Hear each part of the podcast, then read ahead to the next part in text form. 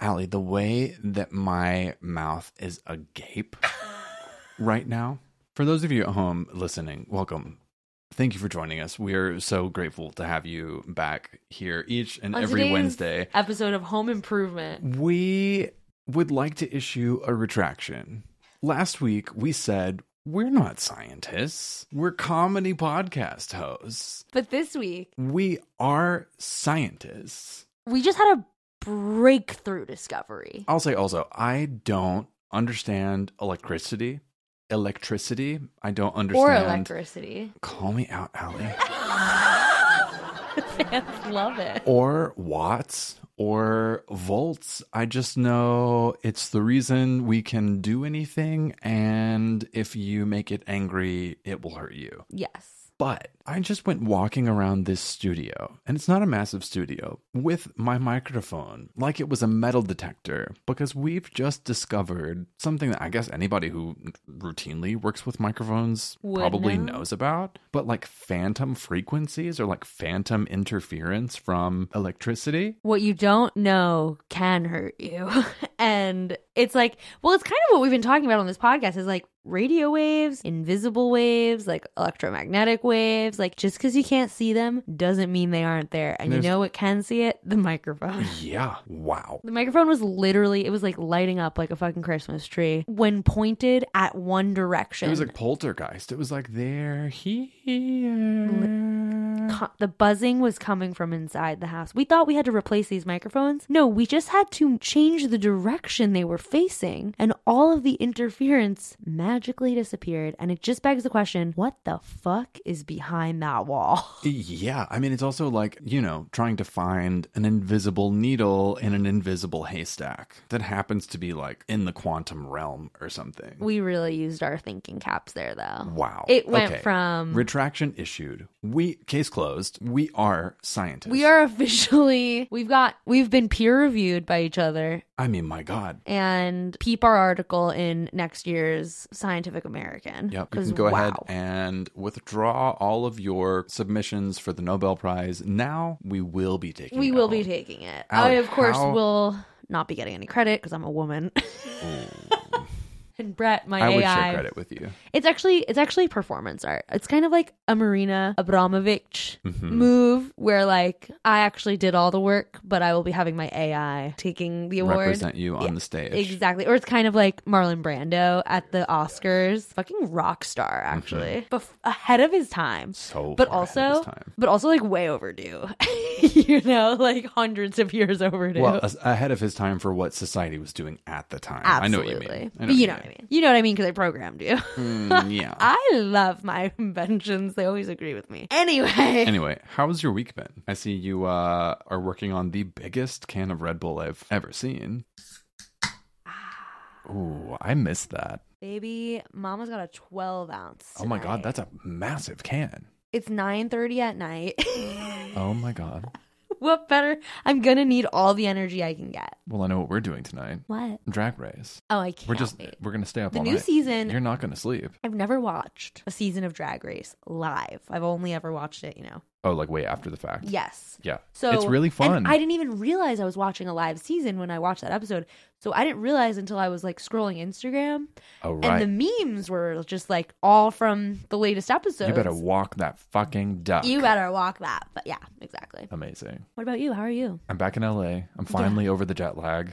Are you glad to be not in New York? I have such an aversion to flying. I'm not afraid of flying. I just I hate being stuck Yeah, what is it for you? in such like a tiny captive environment Is it for so claustrophobia? long. It's not even claustrophobia. It's just that I don't have the option to do anything else. Is it like restlessness? No, because like I didn't even turn the screen on. You know what I mean? Like I In a word. I don't know if there's a word for it. Ennui.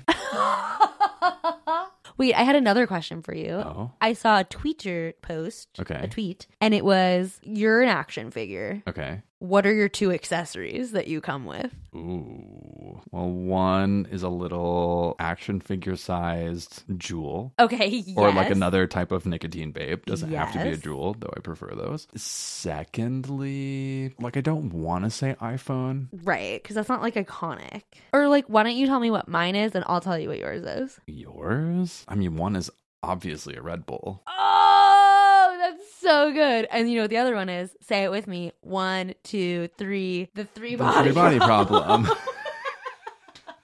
like what else do I am I People are like, What are you reading lately? And I'm like, um, are you kidding? Well, I was like, I'm only reading the three body I problem. only exist in Sishin Lu's universe. I mean, it's a good one. This is my life. but it is my life. I still I was invited back to that book club that we talked about, I think like episode one. Uh huh. I still haven't read a book for it. No, And I didn't Allie. go, and I want to go. But you keep They're going? cool girls. No, I don't go Oh, because okay. even though they only talk about the book that they read for book club for about fifteen minutes, What did they and do the for the rest of it remainder is- of the time? just talking shit, and Okay. you know, like talking industry, talking whatever, just like girling out, which I love doing. Fun. But But also, like, why don't we just like stop pretending to That we read read? books and just like get no, together but and I I love talking about books. Like I love shitting on books. I love ta- I love celebrating books. I love getting. It just like brings me back to college. I feel like I got by senior year of college. I realized class is way more fun when you read the book. yes, Even though like you're still kind of bullshitting, there's fun in bullshitting. Like there's fun in having actual like text-based opinions. yes, as opposed to yeah, I agree. As opposed to just sort of like Thin air opinions. blindly bullshitting your way through something. Exactly. Yes, I agree. like actually making a point that like kind of makes sense Yeah. if you read the text. Yeah. And like I feel like I really just got I, I was always really disappointed in class when I didn't read the book because I couldn't participate and I like participating. yeah,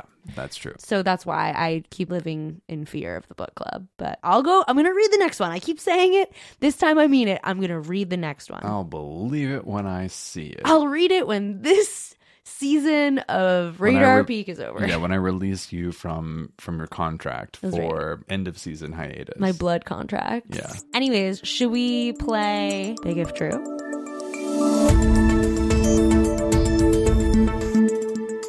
I have been so looking forward to Big If True. I, it was such a fun thing to do last week and to introduce. Just a reminder if you have come across science stories that might just sort of be like maybe a little misleading, maybe a little clickbaity, maybe, a little. true. too good to be true, but not false. Send them to us Yeah. because we would love to talk about them. Whether you're sure, unsure, completely certain, Or just want to stir the pot, honestly.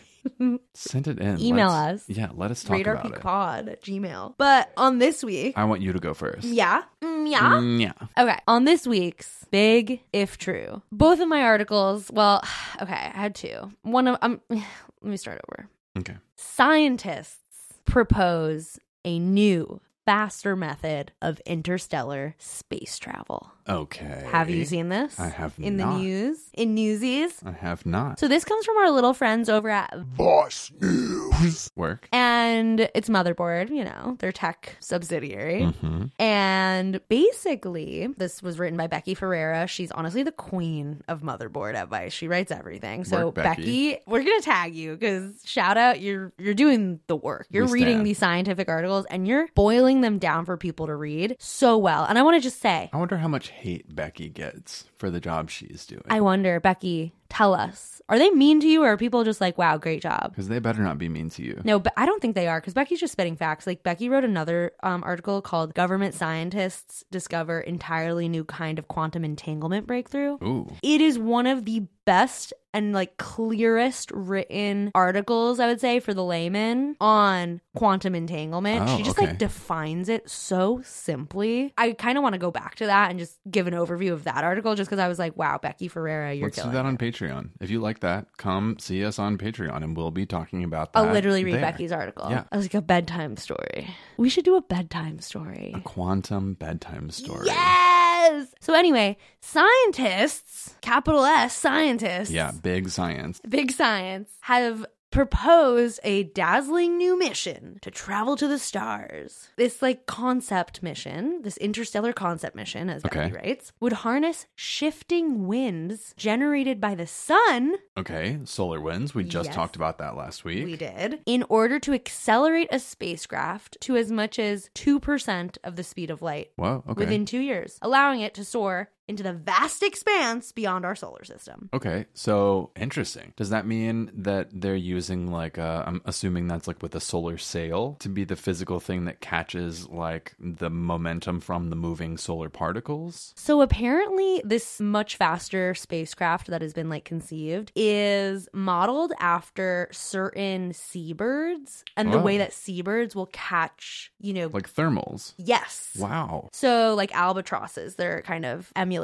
this Big off of. boys. Yeah. And so they're trying to mimic this quote unquote dynamic soaring maneuver that seabirds use to gain momentum. Wow. Mm. And by using solar wind, which is a stream of charged particles emitted by the sun, which creates a bubble around the solar system called the heliosphere. mm-hmm. So, this team is like this new concept for spacecraft propulsion invokes dynamic soaring. They think it makes it feasible for a vehicle to achieve a velocity approaching 2% of the speed of light Wow. after a year and a half So literally like in flight, I guess. surfing the waves of space time. Yeah, isn't that fucking sick? Righteous. So yeah, big if true, big if Wow, it happens. That's cool. Shout out to uh, McGill University. Come on, McGill. Spearheading. Where are they? Canada. My sister's alma mater, actually. Oh wow. We're Canadian. Well, she's Canadian. Silky, No. What should her code name be? Big Art. Artie. Artie. Artie and Silky are my sisters. Okay, so it's Artie's alma mater. It's my older sister Artie's alma mater. And she went for cheap, cheap, cheap because she's Canadian, Work. but I'm not. So pretty sick, right? What's your big if true, Brett? This is one that's a little more conjecture. And, you know, I've said before, I want to believe, but I also am not afraid to stand corrected. You may know that in the past two years on Capitol Hill at Congress, there have been specific hearings under the guise of it being a UAP task force. And we actually spoke about it on the pod, like kind of early on, about how, I mean, it all started because that, that logo was Right. posted posted that had the UFO in it erroneously, quote unquote. But an entirely new division of the intelligence wing, I guess, has been formed that is purely going to be collecting information on UAP sightings and witness reports. Hot, and that's true. That's true. I mean, Okay. that's That under much is true. That's under the Office of the Director of National Intelligence, ODNI, We love them. is the the department that's Odney. that's Odney. Shout out to Odney. Shout out to Odney. You're doing our lords Our Lord's work. work.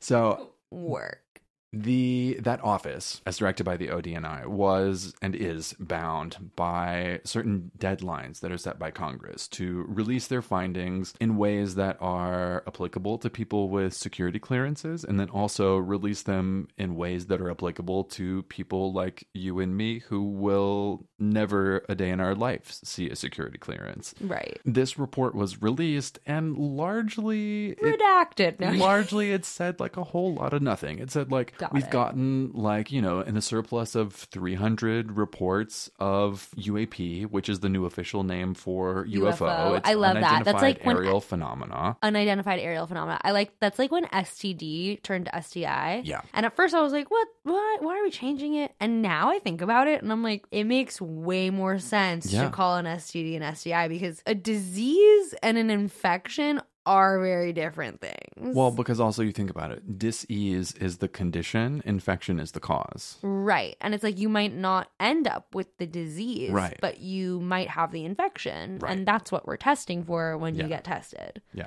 and Get tested. Odie and I released this report on on their findings, you know, since their founding, on what they've found from witness reports, from Okay. other government testimony, Air Force, A Navy, summation. da da da. Anyway, this past week, Yeah. and here's where I need you to take it with a a, grain of Maldon. a big three finger pinch of Malden salt. Can I get a oh yeah for the Malden? oh, yeah. But the former director of national intelligence, John Ratcliffe, this past week had an appearance on Fox News. Okay. They love extraterrestrial, They actually. love extratraterreals because it allows them to Little talk sect. about things without like actually talking about things that are like Pressing. day to day affecting people. Right. You know, like, yeah. it lets them sensational. I mean, like, no shame, I guess.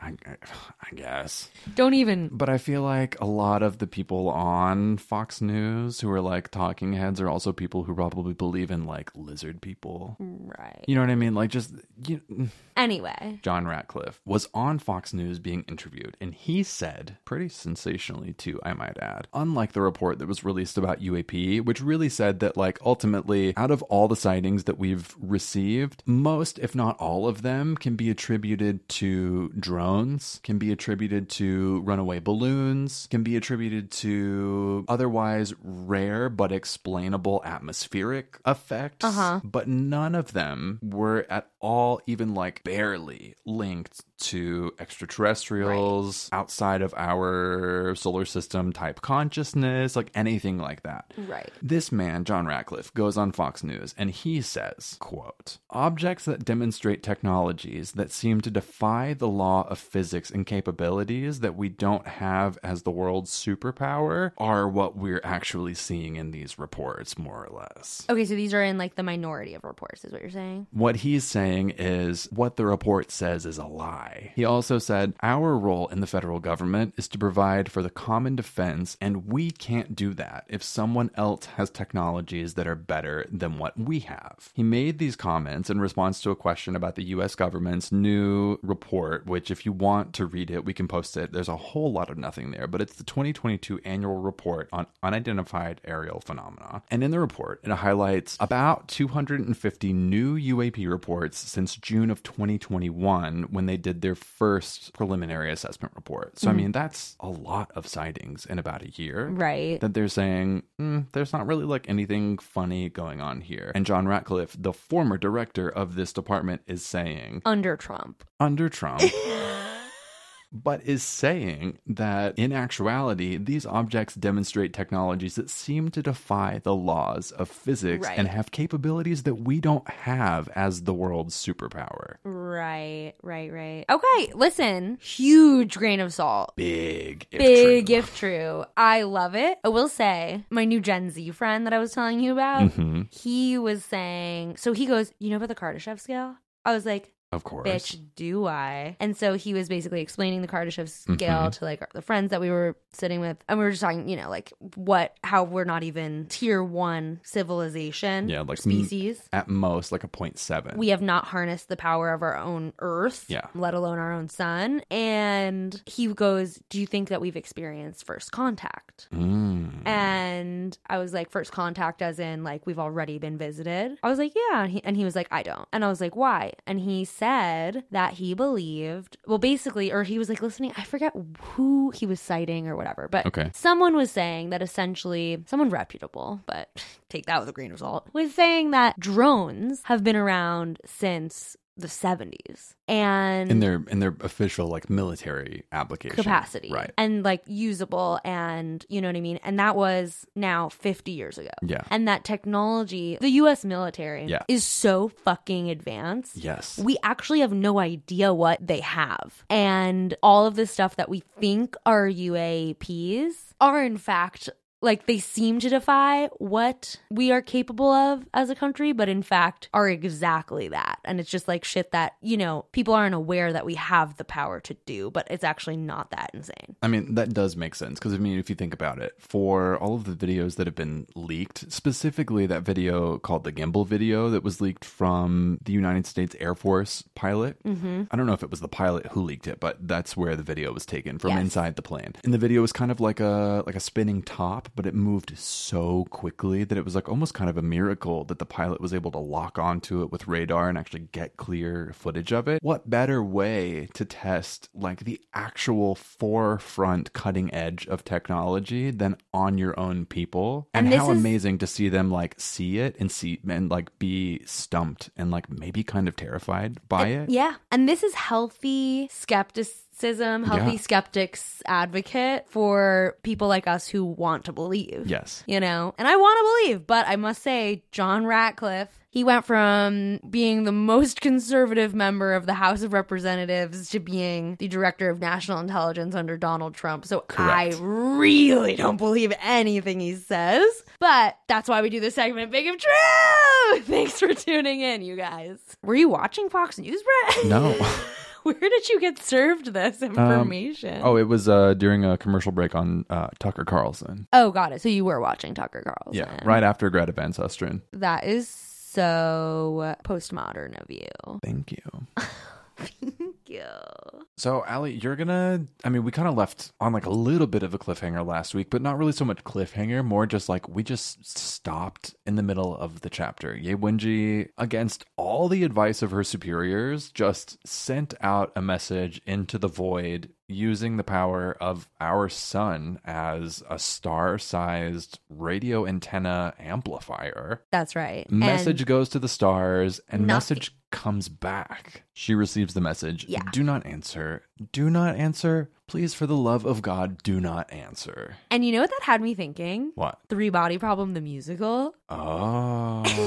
I mean, if you're Sisha and Liu and you're hearing this and you're like, honestly, not no, hit us up. We'll write the musical. We'll write the book. But I was like, do not answer, do not answer, do not answer is the act two song break where you go for intermission and spend $40 on. Oh. yeah, that's the end of Act One. Yeah, A hundred exactly. percent. It's And it- defying gravity for three body. When you're working at Tsinghua U in 1962. Da-na-na-na-na-na-na. I like this idea. Struggle session, struggle session. Do you believe in the red god? Do you worship Mao Zedong? Struggle session, struggle. And then, and then wait. I was kind of vibing. I'm what kind of like what sad are the it's other? over. I know you didn't cut me off. That's a big sign. Did you? What would be like another big number in Three Body the musical? Mm, God, it would be so good. so good. Numbers, numbers, numbers in my eyes. Numbers, numbers, numbers at my workplace. That one's called Countdown. Countdown, yeah. Tick, and the whole time you just hear like a like a like a TikTok. I Like a- can't even fucking do it. Yeah, exactly. You give us 22 minutes, we'll give you the world. That. And then what would you like another number be? Like Good Cop, Bad Cop with the introduction of oh, Dasha. dashi. Yeah. Totally. What is that thing that the commander says? He's like, there's a war. There's like an invisible war Yes. happening or whatever. There's a war. There's a war. There's a war beneath our noses. There's a war. There's a war. And then like scientists dying everywhere. I can't stop and I won't stop. I'm honestly very here for it. Yang Dong's funeral. One more. Can I just think of three more songs? Okay, Ali, you have three more songs, and then And then I have your to go. countdown is over, and we have to start the episode. okay, three more songs. Give me something for Shen Yufei. Oh, you know what? There would be a song. There would be, well, obviously, there's the game. So that one is like, dehydrate, dehydrate, oh, dehydrate, dehydrate, dehydrate, you must dehydrate. We must find a calendar before our civilization dies. And then it would end with like, him, burn him, burn him, burn him. I've got it. There would be some type of narrator character, maybe, or like Uh-huh. an overlord, or like a narrator that's like, Civilization 96 burned in a fiery storm and the ground turned to lava. Or it would be very like Pippin, where it's like, Yes. Glory, glory. And it's like, Blood is thick as sunset. That's not how it goes, but. I know what you mean. Okay, so that's one. Number That's the game. Two, that's the game. That's three body of the game. Number two, maybe is shooter farmer. Okay. It's not really plot moving, Right. so it probably wouldn't be a song in the show, but it is a nice little detail. Mm-hmm. All Um, right, you get one more. fuck, I really wasted the second one. This is like the genie with three wishes. Yep. Okay, my last one. I guess it would have to be maybe something with Shen Yufei, like the standoff. Not with Shen Yufei, with- but with like Pan Han Mm-hmm. In her home or like in the in the chemical in the abandoned chemical cafeteria from a few weeks ago. yeah. and Yeah. it's like really intense and it's like going really quickly and you realize that Ye Wen Ji is the commander of the ETO Mm-hmm. and they sing something that's like they they have like their own like prayer to like try Solaris Yes. and it's going really quickly and there's this like duet between Pan Han and Ye Wen Ji and then when it reaches its climax and he gets his neck broken and then the choreography is amazing and Ye Wen Ji turns and she looks at Wang and she goes hello Wang don't you know like all the instruments I feel like- that. I feel that. Also, you know, like maybe that one is kind of like The cell block I tango. was about to say cell block tango. Shut up. You took the words out of my mouth.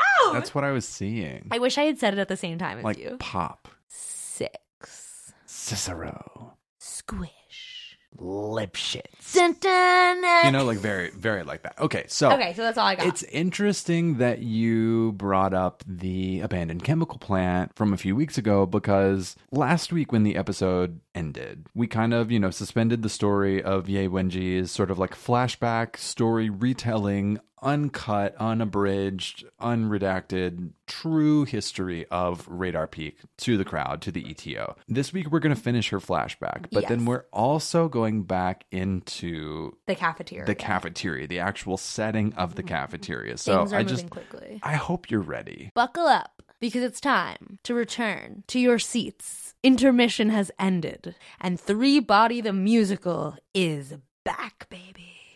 Reprise of Do Not Answer. The lights go up on the stage. The curtain rises. The curtain rises. Do not answer. Do not answer. Do not answer.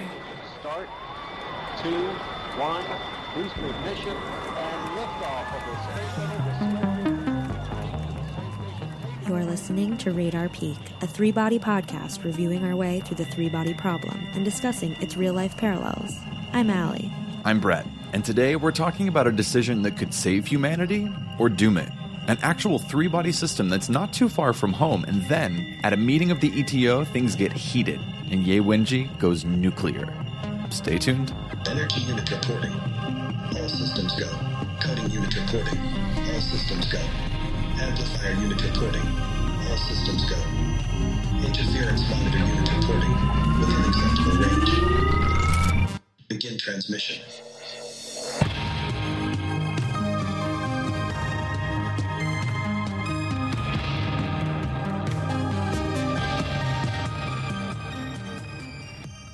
Ye Ji cannot believe what she is seeing in the terminal before her. Her heart is racing. She doesn't know what to do. And before she can even do anything, a second message comes in Oh. from the transmission receiver. And she immediately deciphers it. And it says, This world has received your message. It's like from someone specific. And the message says, Hi, I'm a pacifist in this world. And it is the luck of your civilization that I am the first to receive your message. I'm warning you do not answer. Do not answer. Do not answer. There are tens of millions of stars in your direction. As long as you do not answer, this world will not be able to ascertain the source of your transmission. But if you do answer, the source will be located right away. Your planet will be invaded. Your world will be conquered. Do not answer. I repeat, do not answer. Do not answer. Yikes. So what do you think JNG does? I mean, of course she answers. Well, first, Yewenji is just like, what the fuck is going on? And she just like kind of like, ca- like she's like, is this real? She kind of like catches her breath. hmm you know she's thinking like oh my god like what where am i what year is it you know because nine years have passed since she sent that message to the sun only nine years but also nine years like of just her you know going about her routine being like a technician and she's respected but she's not like she has no political status and Sure. just run of the mill nothing exciting has come in for nine years and basically, the source of this message, she thinks, must be four light years away, right? Because it's like the amount of time it took for it to get there Mm-hmm. and then the amount of time it took for it to get back. Okay. About nine years. Eight or nine. Because half of that, yeah. Yeah, I guess it's four and a half. I don't know. The math is that is it's a little approximate. Yeah. even in the book. And so she thinks it could only have come from the closest star system. Okay. Do you know the closest star system? I'm going to guess. I don't know if this is the name of the star system, so I might not get the name right, but it's either called Alpha Centauri or Proxima Centauri. babe. You're right. It's Alpha Centauri. Alpha. Got it. And well, what's really interesting, so it's it's both. And there's a translator's note in the book. And basically Alpha Centauri to the naked eye on Earth looks like a star, but it's in fact oh, I remember. a two-star It's a system. binary system. It's a binary system, but it actually is a 3. A trisolar. a system. tri-solar system. because there's a third star called Proxima Centauri, which is invisible to the naked eye, but probably gravitationally associated with the double star system. And the Chinese name, which you can see in the book, and small flex here, I can loosely read Mandarin Chinese from my Right. time in high circle. So I'm able to like look at the characters and be like, oh yeah, the Chinese name actually does make it clear that it is a three star system because their characters have other words inside them. And one of those words is the number three. So it's these two stars that are orbiting each other, and then another star that orbits around the both of them. Well, if you go to Alpha Centauri's Wikipedia page, it actually like first sentence of the page. Alpha Centauri is a triple star system. Okay, work. in the southern constellation of Centaurus. It consists of three stars. So, I mean, like, who knows? This translator's note could be like, I don't know, old.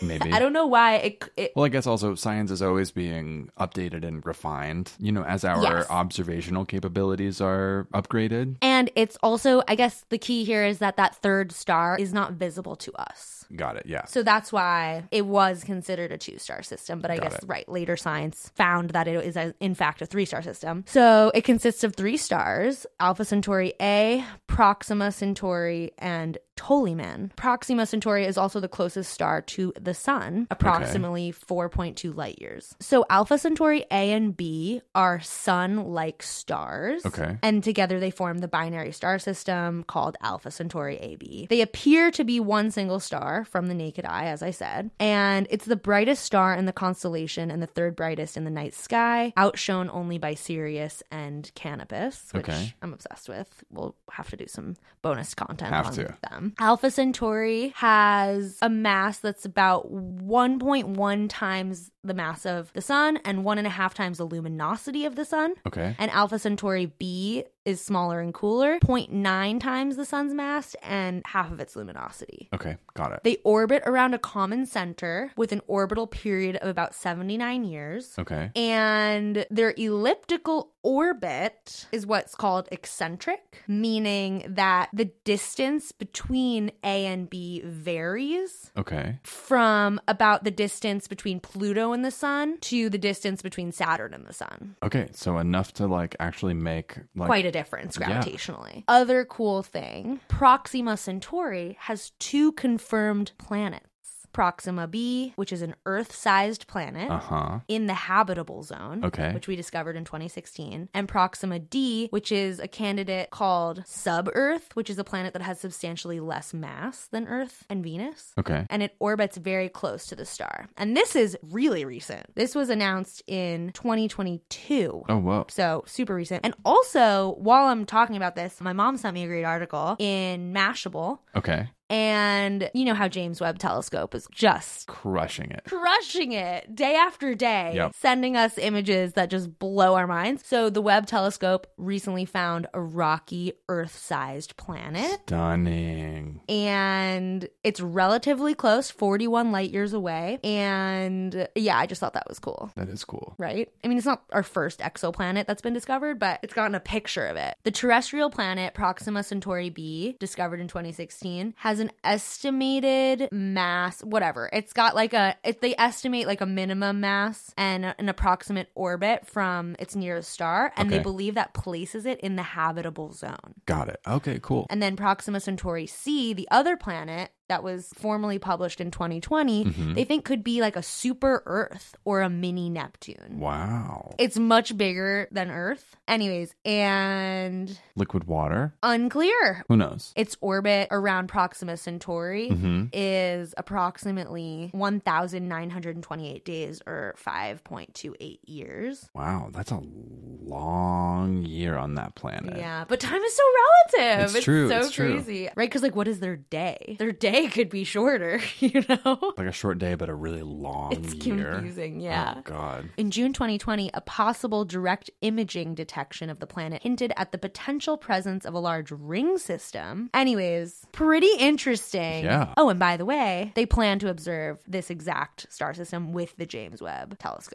So Perfect. that's exciting. They're anticipating those observations to happen this Oh. year, July or August 2023. Cool. So we'll find out about them like maybe Yeah. mid late next year. Or It's a something. pretty sick little That's okay, cool. right. I'm like again, Sishin Liu doing his research, making me wonder Blurring those what's lines. true, what's not. So she's like, okay, this must be from Alpha Centauri. She's like, holy fucking shit. Like, the universe is not empty at all. It's teeming with life. The closest star to us has extraterrestrials on it. Yeah, yikes. And we just were finally able to send a message that reached far enough, quickly enough for us to hear back. She looks at the waveform display signal continuing to stream in from space from the Red Coast antenna, and she opens up another interface and she starts deciphering the next message that's coming in because it's not done. Okay. And that message begins to appear just like in real time because, you know, the, the quality is so high. Over the next four hours, Yay just learns of Trisolaris. She she gets all this transmission and she learns about this civilization that has been reborn and reborn and now has moved their efforts to migrate to another star system. Okay. And at 4 a.m., the transmission finally ends, and there's no more message to be deciphered. She's Hmm. received the entire message. And the deciphering system just like turns back into its same old string of failure codes of just like static universe noise, you know? And yay, can't believe what's happened, but simultaneously, she like knows that she's, you know, it's she's not dreaming. Like this is really happening. Right. And the sun really is an amplification antenna. So she thinks, why had my experiment eight years ago not received any echoes, right? Because if she's sending this message to the sun and the sun is amplifying it in all directions. Yeah, why didn't it come back? Why didn't it come back to Earth? And she posits all these possible theories, you know, and she's also like, why did, you know, when she compared Jupiter's radio outbursts to the waves that were received from the sun, like, why did they not match? You know, because remember, she thought that those were the same. Yeah. So Ye comes up with a bunch of possible theories, but later she says, like years later, after leaving Red Coast, she does actually confirm one of her guesses, which is that the sun, when amplifying the waves, actually adds another wave to it Oh. and it's a sine wave that would not only make the waveform appear very different from the one coming from Jupiter, Uh-huh. but would also then be filtered out by the deciphering system Oh. as you know something that's not alien because it's too it, it's gonna come through as something that's like too organic. To, Got Exactly. it. Okay. anyway yay looks around and she's just like okay what am i doing what am i doing what am i doing she looks to her side she looks to her other side there's three others in the control room with her and two of them are chatting in the corner and one of them's napping and she just sort of like gathers herself she doesn't want to alarm anyone she maintains her composure stoically she moves all the messages to an encrypted file Okay. and copies over a segment of noise received a year ago as a substitute for the transmission she received in the last four hours. Okay. So it seems like sneaky. sneaky. She's- Okay. so it seems like, you know, basically she's swapping out what she just received for something they received five years ago. to hide Sneaky, the sneaky. evidence. Yeah. Mm, Okay. I can hear the number now. no one can know. And then from the terminal, she places a short message into the Red Coast transmission. Oh God. Okay. And then she leaves the monitoring control room and she makes her way promptly, but not suspiciously, over to the broadcasting room from monitoring to transmitting. And on her way, you know, she's outside. She has to she has to go outside. The cold wind hits her face, which is super like hot and bothered. And Mm-hmm. she gets to the main control room for the transmissions, and it's much darker. And I can just like really like see all the like the cinema of this Yeah. all all, you know, like going from like the hot, like bright room of the monitoring room and then going outside into the whipping cold winds of the Kingong Mountains. Yep. And then going inside to the to the transmission room, which is like dark and just like glowing with like buttons and shit. And she passes by a couple guards who pay her no mind. I mean, she's been here for a decade now. Yeah. And she casually just goes over, flips on a bunch of switches to warm up the transmission system. Two men on duty next to her. They're sleepy eyed. It's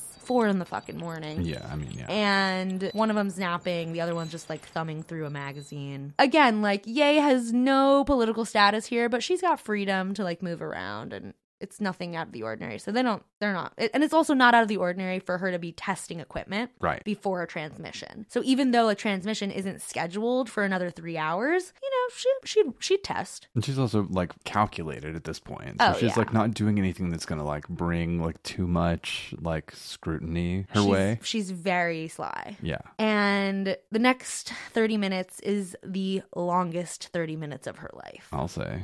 which is really saying something because she's experienced some excruciating Yeah. periods of time. Ye adjusts the transmission frequency to the optimal one for sending and increases the power to maximum. You know, just Okay. picture that dial going all the way up. Birds just dropping out of the sky one by one.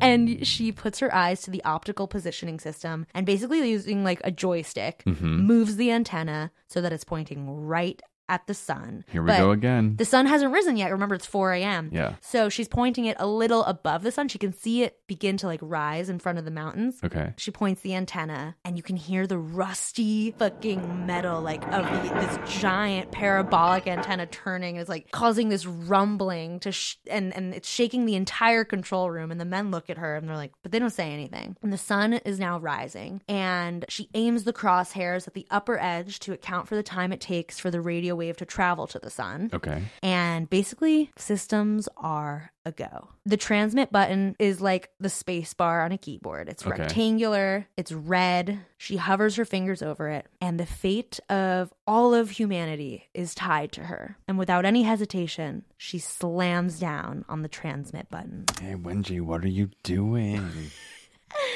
One of the men is like, What are you doing? I mean, yeah. Ye smiles and she doesn't say anything. She just presses the yellow button to stop the transmission and moves the control stick so the antenna is pointed just like somewhere else. Okay. She leaves the panel and just walks away. The guy looks at his watch. His shift is over. He picks up the diary, which is supposed to record basically like all tests, all transmissions, and he considers, you know, writing down Ye's operation of transmission, which was out of the ordinary. But then he sees the transmission that she sent was less than three seconds, so he kind of just is like, Ugh. he tosses it back, puts on his cap, and he just goes to take his break. I mean, Okay. He's tired. I love that. Love a lazy king. a lazy boy. But I guess, yeah, also, like, I mean, if it was less than three seconds, like, what really could have been sent in three seconds? Right. He probably thinks it was an accident. Like, Yeah. we don't need to record this. We've been here nine years. Like, Yeah. Mm-hmm. I think we can all relate to half assing our jobs, cutting corners. Maybe you can't Mm. because you're my Capricorn. Yeah, I mean, God. I, I relate to understanding the appeal. and that's about as much as I can say to, to that point. Brett, as a robot or what is it called? An animatron? I am an do you artificially identify? intelligent, animated, humanoid being. As a humanoid, Brett can process what it's like, but cannot actually relate yet. But he is self-learning, just like Megan. Um, so he goes off to take his break, and little does he know there is a message flying toward the sun. Oh boy. And that message says, Come here! Exclamation point. Oh yay. I will help you to conquer this world. Our civilization is no longer capable of solving its own problems. We need your force to intervene. And just like that, Ye Wenji enters the daylight sun and she's just dazzled and she collapses to the ground and she faints. Cause holy fuck.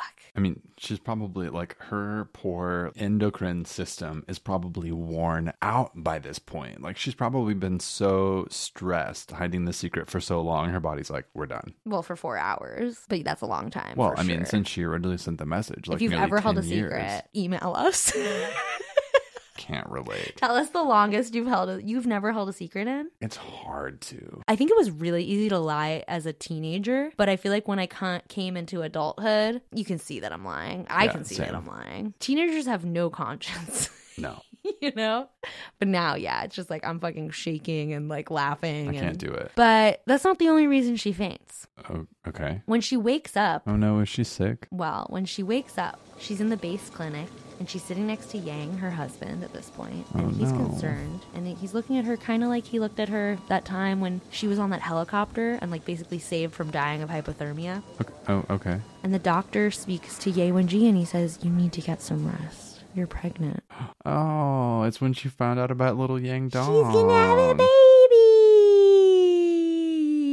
And that's the end of that chapter. And that's what happened. That's what really happened I mean- at Red Coast. Damn. Yeah, Wenji really just said, fuck all. I don't care about anything. Come on. Come here. I'll help you. I mean, it brings Burn them. It bring burn them. It, it brings back the just the question that I feel like we're always asking each other of like, would you rather have life continue on as fucked up as it is, or would you rather lose life as you know it and the world as you know it, but welcome? I mean, well, just re- I mean, I'm also just getting like tongue twisted because I'm seeing the symbolic parallels with what Mao Zedong was saying during the Cultural Revolution, which was that peace comes out of the barrel of a gun Yeah. and that like you cannot have change without destruction. Yeah. And I feel like that really is, you know, what Ye Wenji believes. And I don't know. It just, these are the questions that it makes me ask. A Brave New World, spearheaded by Ye Wenji.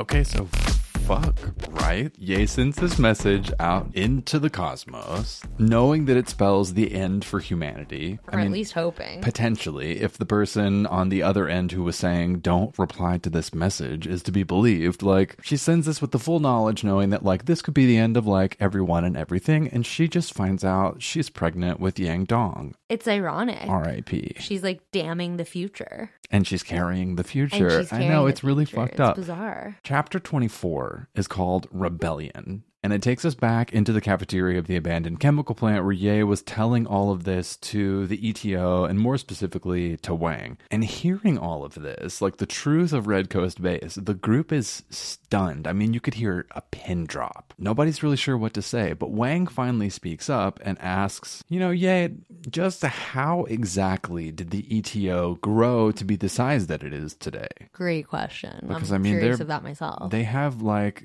a very big presence. And Ye's like, well, Wang, the group already knows this story. It's actually based on how I got to know comrade Mike Evans, who we haven't met yet, but you'll remember he was mentioned right as Panhan was getting his neck snapped. He's an Adventist, if I remember correctly. And Ye's like, I'm not gonna waste time retelling this story, so I'll just fill you in later. Though, Wang, for what it's worth, later fully depends on you. And I'm like, okay, I don't, I don't like love these like veiled threats Yeah, anymore okay, from Ye Wenji. I used to like ride or die for her, and now I'm like, Aren't you guys friends? wait, I um, I don't know if I like you. It's like when you realize your friend is an absolute sociopath. yeah, like what do you do with that? What do you do that? So It's instead like of Heather telling, Gay and Jen Shaw. So instead of telling Wang how the ETO got to the size that they got to be today, she says, Wang, I actually want to hear about your nanomaterial research. Hmm, you know, I do too. And Wang's like, okay, yeah, great, sure, fine, okay, fine, uh, but tell me this first. This lord that you've been talking about, why is it so terrified of the work that I've been doing? And we finally get an answer. Ye's like, Dying to know. your nanomaterial research, Wang, would allow humans the ability to escape gravity and build in space on a scale that they've never been able to before. And putting it all together, Wang is like, You mean like a space elevator? And have you heard of space elevators, by the way? No, only So- like Charlie and the Chocolate Factory. Okay, well, glass like elevator. they don't exist currently, but Okay. we're not too far away from them existing in reality. No, From the Wikipedia, a space elevator is it a rocket ship?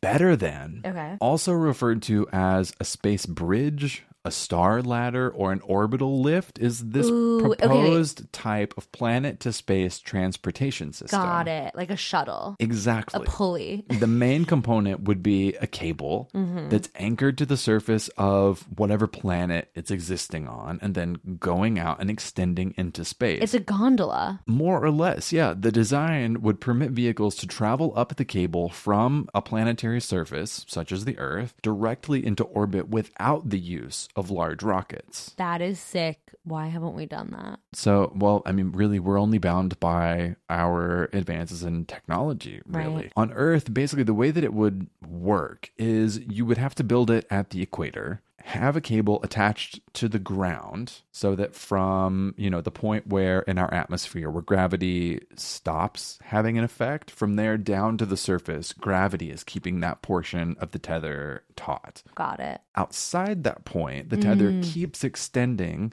beyond what's called geostationary orbit, which is where like the GPS satellites hang out. It's like, Okay. you know, they're out there, but they're not like moving around and orbiting. They're like in the exact same spot over like the continent of Africa, North America, things like that. They are. They're not orbiting. They are so orbiting. are some satellites? they are orbiting, but if you're in geostationary, it means you're in a singular spot Interesting. On purpose. on purpose. Okay. So the way that this would work is that from there down, gravity is holding the line tight. Right. And from there out, Yeah. Mm. there's an upward centrifugal force that's pulling out on it. So literally, the gravity of the planet pulls down, centrifugal up force pulls out, and this line stays tight all the way from the ground into orbit. And it takes away the need to be getting into a rocket ship Right. to go on space missions, and it just makes it a lot more accessible. To leave the ground, go up and build things basically in I space. love that. that. I love that. From a story posted on Insider, our current technologies could allow for the construction of a space elevator, though the cost would fall somewhere between 1 and 90 billion dollars. Okay, that's actually like not that much money. How much was Twitter bought for? But also it's also not very cost effective because like 90 billion dollars, it doesn't cost 90 billion to launch a rocket. I know, but like rockets are so much less capable. I mean, But I it guess just- also like, you know, you think about like the draw of a space elevator. There's no risk of it blowing up. Exactly. I- Destroying the payload. You could send a lot more, a lot quicker. Because think about how often like a rocket goes out. It's like going down the street, but you're going to space. But if you have like a fucking gondola, like Super and easy. a series of gondolas, And according to Stephen Cohen, who is a physics professor at Vanier College in Montreal, writing for Scientific American, space elevators could be our reality in the next two to three decades. So we're not No that far way. off based on like actual technology. technology, material formulations themselves. I mean, because like specifically, Wang is having this idea because he works in applied research of nanomaterials. And the ETO's Lord wants these nanomaterials wiped from the face of the planet because apparently, in some way, these nanomaterials are going to allow them to potentially build a space elevator. And that would be bad. Well, so Ye is glad to see that Wang is tracking with the reasoning. She's like, really, in the grand scheme of everything that Trisolarans have accomplished, like, let's just be real. A space elevator isn't really that meaningful because, I mean, they can travel through the cosmos. So what? They can Yeah, like go big up to deal. the We top can of make their own one atmosphere. space elevator from here to like a singular location. like so what who cares but to humans a space elevator would prove to be like a profound leap in their technology it would basically take the need for launching rockets to reach near earth orbit fully out of the equation and it would make it exponentially easier for humans to leave the ground and reach space for construction projects specifically defense construction projects. And for a race of beings who are dead set on conquering a planet, they obviously want as few to no planetary defensive practices in place as possible for when they get there. Right. So we could like theoretically build some sort of like force field around the planet if we could do that. Something. Something. So if they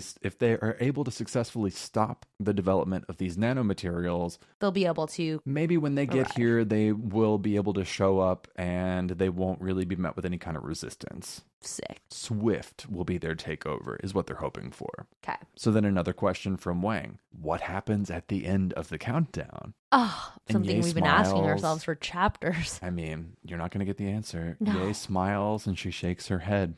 no idea. Wow. Wang is like, Do they arrive? That's my guess. Like at the end of the countdown, they arrive. maybe. Okay, go on. Maybe something, I mean, at Maybe this point, something the, worse. Mm. the unknown unknowns, I think, are the things that scare me the most. And Wang says to Ye, he's like, you know, you know, it's meaningless to try to stop me, right? Like, even if I quit my research with nanomaterials, enough has been published, yeah, that someone else will just figure out the remainder. Like, basically, why bother trying to stop the development of nanomaterials. And Ye's like, Wang, of course I know it's meaningless. The way that we're going about disrupting science is way more effective than just stopping your research. Like, don't think so highly of yourself.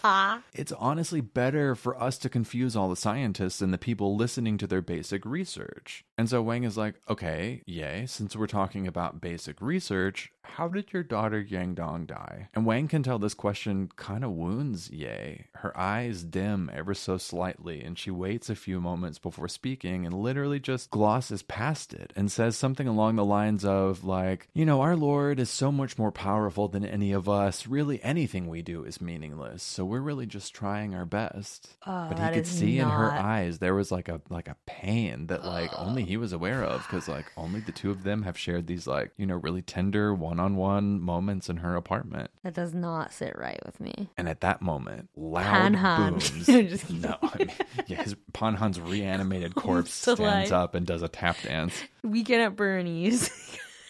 At that moment, loud booms ring out and echo through the cafeteria as the doors are blown open, and a cadre of soldiers rushes in in formation, all holding machine guns. We will, we will rock you. But these soldiers aren't rebels from the ETO. No, Mama, the army has entered the chat. Oh shit. Quickly and near silently, the soldiers rush in and surround the ETO rebels. The last person Wang Si is walking through the doors is Captain Shi Chang.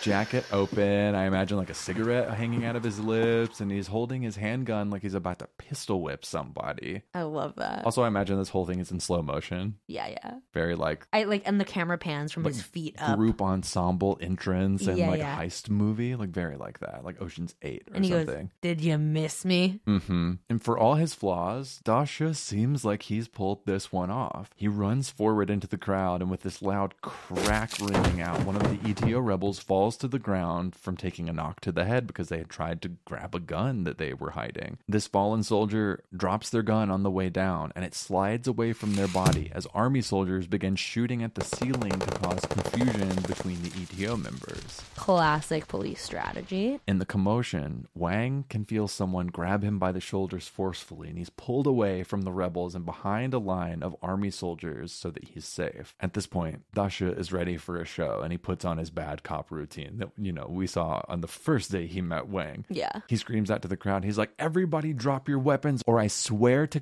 God, I will kill the next son of a bitch who tries anything silly with me. No one do anything silly. He points to the army soldiers behind him, and he Wait, is. l- someone goes, someone blows a streamer. and he just fucking shoots him dead. What did I just say? Nothing silly. Bury that. He points to the army soldiers that are standing behind him and to the ETO rebels. He's like, I know none of you are afraid to die, but neither are we. Normal police protocol, like, don't get it twisted. That doesn't apply to you.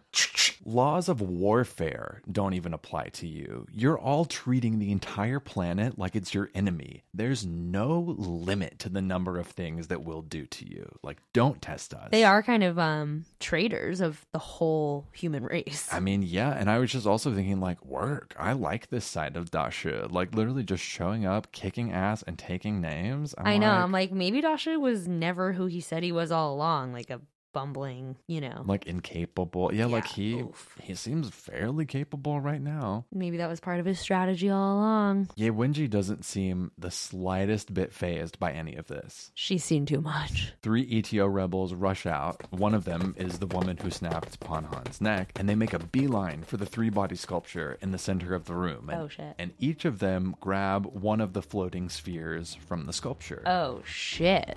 Each of them raises the spheres above their head, and the narrator, I thought this was funny. The narrator here says that it looked like they were about to start a gymnastics routine. That's hilarious. Just like in unison, picking these balls up over their head. Again, cue music. And Panhan's assassin screams back to Dasha. She's like, Officers, we're each holding a nuclear bomb with a yield of one and a half kilotons. Ooh. Not too big.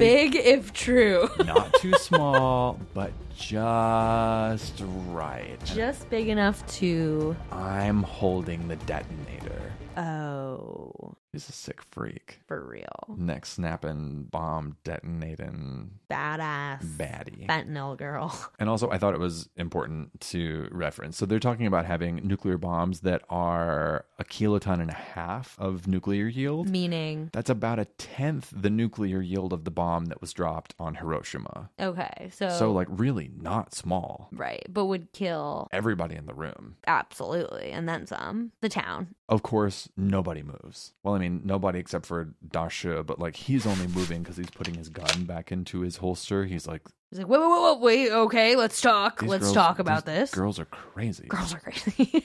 The young woman who's like, I've got the detonator. She's like, We only have one demand. Let the commander go free, and then whatever game it is that you're here to play with us, we'll play. Game on, I'm bitch. like, These people are crazy. But Ye is obviously ready to go down with the ship, and she's like, No, I'm staying. Dasha leans over to one of the army soldiers, and he's like, Hey, um, is she telling the truth?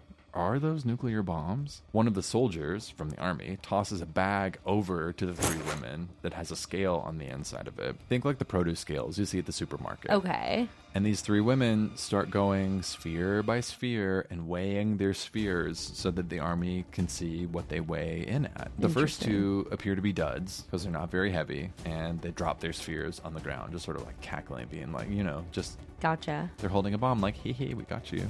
Bull jam. But the last one. But then Dasha realizes that they are really playing with fire when it gets to the woman who's like, I have the detonator because the scale, the weight drops all the way to the bottom. And Dasha is like, oh fuck, she really is holding an explosive. A detonation expert who's standing beside Dasha is like, listen, Convenient. we know that these spheres have heavy metals and other explosives inside them just because of what they weigh. They might be nuclear, they might not be nuclear, who knows, but like we know that there's probably definitely explosives in there. But we also don't know if they are actually even rigged to explode. They could just have the material on the inside. So Right. like we've got to figure out a way to like get these things out of play. Yeah. And then he has an idea. Dasha, shoot the sphere. Okay. And Dasha's like, "Are you crazy? Like, do you do you want us all to die? Wouldn't that just set off the explosion?" Yeah. But the detonation expert is like, "I mean, yeah, it would set off the explosion, but it would be scattered, and the explosion would be starting from the outside in, not the inside out. So more likely than not, the nuclear core wouldn't even be engaged." Honestly, good point. I also am like, how is this conversation happening? Like, like it goes from like such like an intense, fast-paced standoff to then like a full-blown like sit down sort of like I don't know, muttering to each other. Like a conclave, yeah, and, basically. Like, Wait, someone bring out the produce scale. a Mm-hmm. bombclave. you know, yeah. The bomb tirage. So, as they're discussing these options, Dasha walks out into the center of the cafeteria near the young woman, and she's like, Stop, I'm warning you. And she's like, really shaking this bomb in front of him, finger on the detonator. But Dasha is like, Ma'am, I need you to calm down. Also, but I'm like, When has that ever worked out well for a man to tell a woman to calm down? That's right. And she has a nuclear bomb. Like, Dasha is fucking crazy. Yeah. He reaches into his jacket and he pulls out an envelope to hand to her. And at this point, Dasha's got his good cop hat on. I know how to do this. Oh my god, what is this letter about to be? He's like, I really think you want to know what's in this envelope. We found your mother. Okay. And like, we don't know who this woman is, like, other than she killed Pan Han, but like, apparently this means a lot to her. Right. Because in that instant, the young woman was disarmed. Where before they saw this like fierce rebel fighter, now they just saw a woman who was like laid bare and vulnerable with the news that Dasha just gave to her. Okay. Dasha walks closer. He's no more than five meters away from her at this point, and a man from the side of the rebels comes over to Dasha to take the envelope from him. It all happened so quickly, the young woman never saw it coming. As the man approached Dasha to take the envelope, and blocking her view, Dasha pulls his gun from its holster and fired it in such a lightning swift motion that all the young woman saw was a bright flash by the man's ear standing in front of Dasha. The bullet made contact with the sphere in her hands and exploded the sphere in an instant. My girl. Damn, wait, so she dies. Well, we'll get there. Wait, I just this is reminding me. Remember that one time that you were like, let's talk about the way Cixin Liu writes female characters? Huh. This is giving that. Of just like, okay, this badass chick who's like devoted her life to to not only like Krav Maga and But also like a righteous, holy cause in her eyes. Yes, and and is like worshiping Ye Wenji in the ETO and is like one of like the closest comrades to the Mm-hmm. commander. Here's that they have an envelope with a letter from her mom, And that's and, all it took. suddenly she's like, "Oh my god, I'm are you serious?" Well, I want you to hang on to Okay. that thought. okay, At this point, sphere exploding. In his ears, all Wang can hear is that really, you know, like high pitched, kind of muffled, like really high frequency ring from like being too close to an explosion. been there, not go on. I've seen it on TV. That's like all I know. I've not been there. no, I've been in my neighborhood the week of 4th of July. Yeah. I can identify. Can you spell tinnitus? No, I cannot. No. the room is filled with darkness to the point where Wang obviously can't see anything. But again, he feels a set of hands forcefully dragging him, this time outside of the cafeteria. okay, by As- the by the legs. I'm imagining maybe by the shoulder. Okay. like a pull. Yeah. Come with me. It's Jack Bauer. Ding ding. Ding ding. Ding ding. And as Wayne gets outside, he notices just like literal massive puffy clouds of yellow smoke pouring through the exploded double doors from the bomb that just went off on the inside. And as Wayne pays attention, he can tell there's an intense firefight that's happening inside. Just like, I mean, imagine. Yeah. Completely obscured by smoke and just bullets flying everywhere. Wang stands and tries to go back inside, but the explosives expert stops him, reminding him of the radiation danger. on the reminding him that inside. he's the protagonist.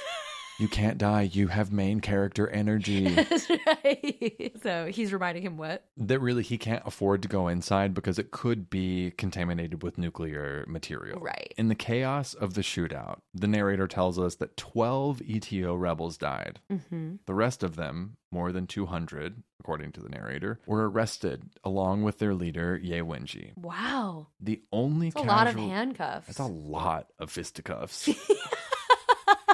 but also, like, the army showed up. So, like, you know, I imagine they probably came with Extra. zip ties. you're right. You're right. You know, You're a hundred percent right. the only casualty of the bomb itself was the young woman who was holding it. The explosion left her body shredded and bloody, just absolutely Sad. She never got to read that letter from her mom. made a mess of her. Well, we'll get there. Let me guess.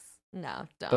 Uh, Thasha got semi lucky. The man who walked up to him to take the envelope shielded him from the worst of the nuclear explosion, so the core did actually engage, unfortunately, like Oof. unlike what they were planning on. Oh. so they are all gonna die from Though cancer. the narrator says that everyone who stayed inside the cafeteria had extensive radiation exposure, Dasha suffered a severe level of contamination. Oh no, he really is gonna die of radiation poisoning, maybe. Ambulances arrive on the scene, and Dasha gets loaded up onto a stretcher and placed inside to be transported to hospital. Don't worry, it's just a couple scratches, Wang. I'll be out before you know it. I guess. I mean, like, th- you know, third eye literally is sprouting from his forehead. The scene, I mean, had to have looked like something from Chernobyl because every medical official who showed up at the place after the fact was dressed in like their Hazmat? best nuclear hazmat suits. Yeah. As one does. So Dasha gets loaded up into the ambulance. Wang can't get close enough to Dasha because he wasn't inside for the worst of the explosion, but he is able to talk to Dasha through the glass of the ambulance window. So he asks him, he speaks up and he's like, Dasha, the woman who was holding the bomb, who's her mother? And Dasha smiles and goes, Fuck if I know. Lucky guess that a girl holding a nuclear bomb would have mommy issues. Lol. I've been doing this for 20 years after all. I mean, it's not hard to get a good read on people. Oh my god. so that's what I meant of like, hold on to that because, like, you're really going to like dig your heels in because I'm like, yeah, very. Mm. Also, like, okay, if like another like kind of just like wait eye roll I have is the uh bomb specialist Mhm. being like, shoot it. I know. Put a That'll be bullet in fine. it. Yep. and then it's like, oh actually I was wrong. it. Yep. No. Like, I don't know. I just feel like Dasha's like celebrating his big strategy with like the envelope Mhm. and how it worked out because he was able to shoot the bomb But that he's ended literally up being nuclear anyway. dying of radiation poisoning. Yeah, I'm like, okay. Well, toxic masculinity dies hard, am I right? And so learning that Dasha just literally got about as lucky as you can get with guessing, Wang is like, Oh, buddy, old pal, I bet you're really proud of yourself. You were right. Someone really was behind all of these attacks. He forced himself to smile, hoping that Dasha would be able to see him through the glass. And Dasha, hearing him, goes, Wang, you were the one who were right. Like, lol, little did I know there were going to be actual fucking aliens involved in this. And that's the end, Of Allie, the book. of no, I'm the just chapter. kidding. of the chapter. It was maddening. I couldn't believe it. I That I, is maddening. I'm, I'm just, shunked. it like feels it feels like it's supposed to be a happy ending, but Bizarre. like Dasha is like m- may like his DNA is like getting ripped to shreds in the back Scrambled. of this ambulance. I kind of love it though. Like Dasha needed like a big kind of character. Someone needed to change. You know what I mean? I guess, but a like lot the of things are bomb changing. was gonna go off anyway. Oh, 100%. I mean, I don't But Wang is alive. They did something. They did manage to arrest everyone, and I guess that is the ultimate win. I Does the end justify the means? Yes. Well, Well, next week to give you just a little Teaser. preview of where we're going. tell me. We're going to be covering the deaths of Lazy Cheng and Yang Winning. Commissar Lei and Yang, her husband. and remember, a couple chapters ago, she got married at the base. Yeah. She got pregnant and was carrying Yang Dong. Right. And then tragically, an accident claimed the life of her husband, Yang Winning, and Commissar Lei. okay, sus. prepare yourself because next week we're not just going to find out how they died, but also who murdered them. Cue music. What's the song? Oh, yes, so yes, so yes, they both. Mm-hmm. That's where we're going. Understandable. Yeah. Well, guys, listen, thanks for tuning in. Whether you hate us or love us, We don't care. We don't care. And if you don't love us, you will not see the kingdom of heaven. Burn them. I hope your 2023s are getting off to a good start. Jupiter is in Aries, which means that Come on, personal development. Uh, you're on fucking fire right now. Yeah. So just Lightning bolts of intuition. let your intuition, your inspiration just pulse through you. Be present, but be gentle with love. Pew, pew, pew. And then reprise Three Body, the musical. three Body Problem. It's the Three Body Problem. I imagine like the spheres can like fall down from the proscenium, like the chandelier in, In Phantom of the Opera. But also, I think that's good. Allie, I am as much as I am live, laugh, loving this conversation. I know, me too. We're in our funny era. The drugs help. Oh, the ones that you Exactly. injected into my neck before this? Thank you for listening, and we'll see you next week. Okay. Bye. Bye. You've been listening to Radar Peak, a three body podcast. Subscribe and download on Apple Podcasts or on Spotify so you never miss an episode. And for exclusive content we might not have time for, subscribe to our Patreon. One last thing before you go. If you enjoyed today's episode, leave a review and tell your friends about us. Join in on the conversation when you follow us on Twitter at Radar Peak Pod. See you there.